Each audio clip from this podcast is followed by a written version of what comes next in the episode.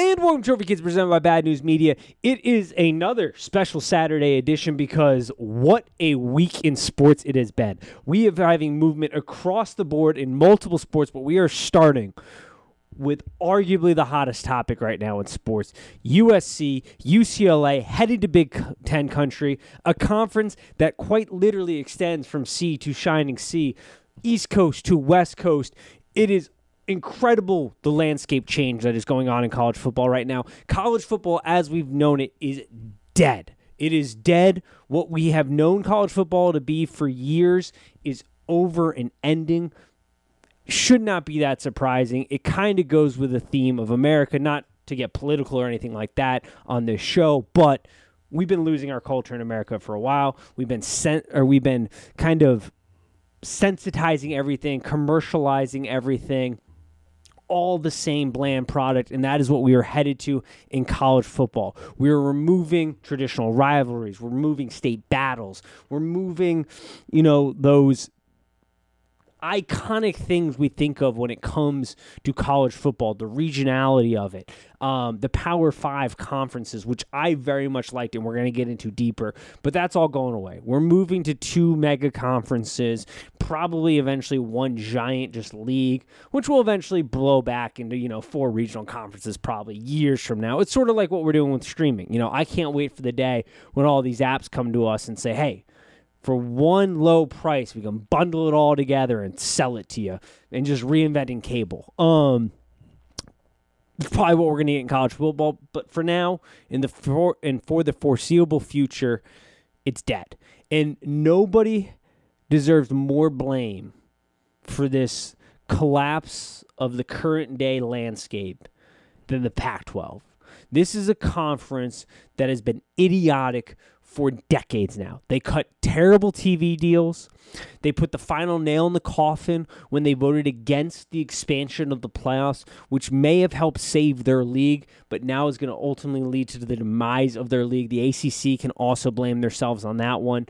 But it's just been stupidity after stupidity, move after move that has made no sense towards the direction of what college football is going to. And I honestly don't think this is going to be good for college football. We're seeing moves that make sense in the large scheme of things, but the details are lacking. Look at NIL and the wild, wild west that that's going. NIL, great, great idea.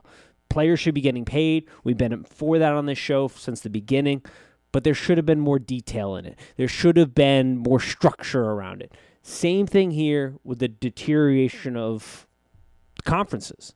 I don't ultimately think this is good for college football long term but it makes sense with what's happening with the TV deals that are getting cut, with the landscape, with the un, with not expanding the playoffs, which we all I think want at this point. I mean, how could you not look just look at the college basketball or college baseball and basketball playoff format right now? Now, I'm not saying we're going to have the insanity that we get in those sports with upsets left and right, but there is definitely an argument to be made that as you expand the playoffs, you create more opportunity, you're going to create a little bit more parity, and we are going to get some upsets here and there, and it'd be better for the product overall. But we have these old heads in these conferences leading the charge, and it's been absolutely disastrous long term. But let's talk about USC, UCLA moving to the Big Ten right now because this is a move. Big Ten people get your shots in now but I've been vocal about it on this show. I'll be vocal about it in the future. You all all let the fox into the chicken coop, all right? USC's been a sleeping giant for years now. And now a program that is building something, a program that I said would be back to prominence within four years, probably going to be quicker. I love what they're doing out there right now. You just handed that program more money, more recruiting paths, access to the Midwest and the offensive linemen that come out of there and the meat and potato players that make football teams. And you're going to pair them with the skill positions of the West Coast and the quarterbacks. And ooh, be careful what you wish for. Because I do think USC and Ohio State are in the new way. Yeah, people are making fun of, oh, USC's never seen a fullback. Oh, USC's never seen two tight end sets, three tight ends roll out there all very true. I mean, Utah plays a very physical brand of football, but that's neither here nor there. Um, this is something though that is not. I mean, look at what Ohio State's been able to do with their brand of football in that conference, and now you're bringing in a school that, as long as you have the right pieces in place, which I believe they have, historically has done it better. And their style of football is going to match very similar to Ohio State's. The athletes are going to be very good comparably to Ohio State.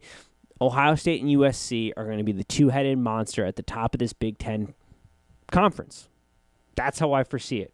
UCLA will fit in, middle of the pack, be a good meat and potatoes school, good access to the West Coast.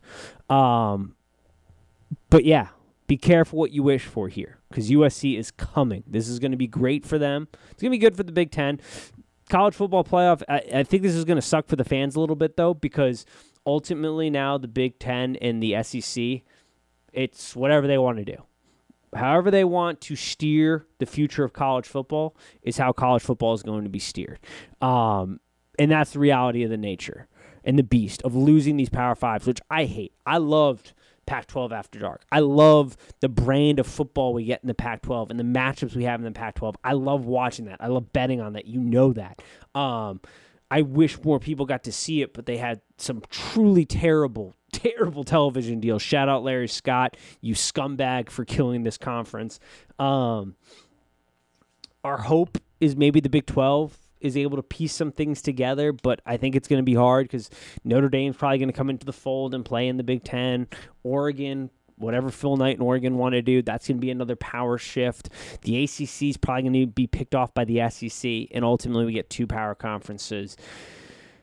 And they're going to get the majority of their teams. If they expand the playoffs, they're probably not going to make sure there are automatic bids for whatever conferences are left. It's just going to be top seeding. They're going to make the vast majority of it yada yada yada. Um, so that's the future of college football. Um, I hate the move.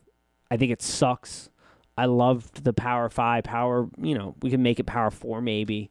Um, scheme of things. I loved that aspect of it, and losing that does suck. I think, but we're still gonna watch. It it does feel though that we need to be careful what we wish for here. I wish there were a good mixture of young and old heads in the room in college football to kind of balance this out because so many of these mistakes could have been avoided, especially in the Pac 12 side of things. But ultimately, it is what it is. Um, God, we'll see. I mean, it's going to be interesting. Uh, I, I, I'm interested to see how it plays out and how the college football landscape continues to change. I don't know ultimately if we're heading in the best direction for college football. I don't think we are. I think things are going to start getting out of control, but who knows? Maybe it'll work out better. What will not work out better is for the Brooklyn Nets. The other big news in sporting world Kevin Durant requesting a trade right after Kyrie signs his contract. This man is soft. Kevin Durant, in the grand scheme of things, no longer an all time player. We'll talk about generations from now. He's got all time talent, but this is a man picked his spot, picked his teams, teammates, had a voice in the coaching hire, got everything he wanted, what we hear the modern day guy wants, and he's bailing. He doesn't want a challenge. He's running from a fight. He's running from a challenge. This is a Nets team that stuck by him during his recovery, paid him $40 million. How does he repay them? A playoff spot and bounces. Um, this is a guy that, in the grand scheme of things, is soft. I mean, this is a guy who has all time great talent, but will never be considered among the all time elites. This is a, repu- uh, a, a reputation disaster for him. I mean, we look at, you know, we give LeBron crap all the time for moving around, but at least he finished his contracts. At least he brought titles to every team he's been a part of. You know, when we talk about all the greats, Kevin Durant isn't in the conversations with the Michaels, the Kobe's, the LeBrons, Steph Curry, Larry Birds now of the world, who embraced the challenge, who embraced the suck, who grinded it out and didn't run from a fight every single time things didn't go exactly perfect and pristine the way they thought it would. I mean, the guy's soft. He doesn't like competition. He doesn't want to have a fight on his hand. Milwaukee and the Celtics absolutely broke him. He can't get it done unless he's part of arguably the greatest franchise ever at this point in Golden State, in a, a franchise that got it done the right way, who drafted correctly and, and brought in supporting good cast. the guy's soft. I mean, and, and it's going to be worse the further we go out because the trend right now is you can't buy championships. We look at all these young teams, they're building in the kind of historical sense where they're drafting well, they're bringing in a couple free agents, see signings that really mesh with the team and elevate them to the next level. It's kind of those old school receipts. We're seeing that with the Celtics, we're seeing with that in Milwaukee, we're seeing that in Phoenix. We're seeing that in Golden State for years now. That's the new way you know, the Tatums of the world. If Devin Booker ends up getting one eventually down the road, probably not, but maybe. You know, Giannis. You could see it in their faces too when they take those pictures after winning the championships. It just means so much more when you do it that way. It's so much sweeter to earn something on your own and to be your own person and to grind it out and to meet the challenge and rise above the challenge. And Kevin Durant wants no part of that. He's not part of that conversation going forward. He's an all time talent, but will not be up there with the all time greats. Um, but you make your bed, you lay in. Um, and it's going to wor- look worse and worse in hindsight as we continue to see these teams that have built it the right way. I mean, Giannis is this dude. It just makes him look even better. I mean, this is a guy who could have gone anywhere. Best player in the league, arguably, right now. And he stuck it out in Milwaukee. He had guys come to him. He met the challenge and rose above it, elevated his game when he needed to be elevated, won a championship the sweetest way possible. It, it yeah, that's all I got to say on that. Um, it's a quick pod today. Just wanted to get on, air some thoughts out. We're going to be talking more here. Get the guys on next week, break it all down, have a better debate about it all. But I wanted to get some thoughts out to you. Wanted to tell you we got some good things coming to you, and I wanted to make sure you were passing out the word for this football season. We got some great stuff coming to you, great gambling content coming to you. Make sure to stick around and check it out. And as always, peace.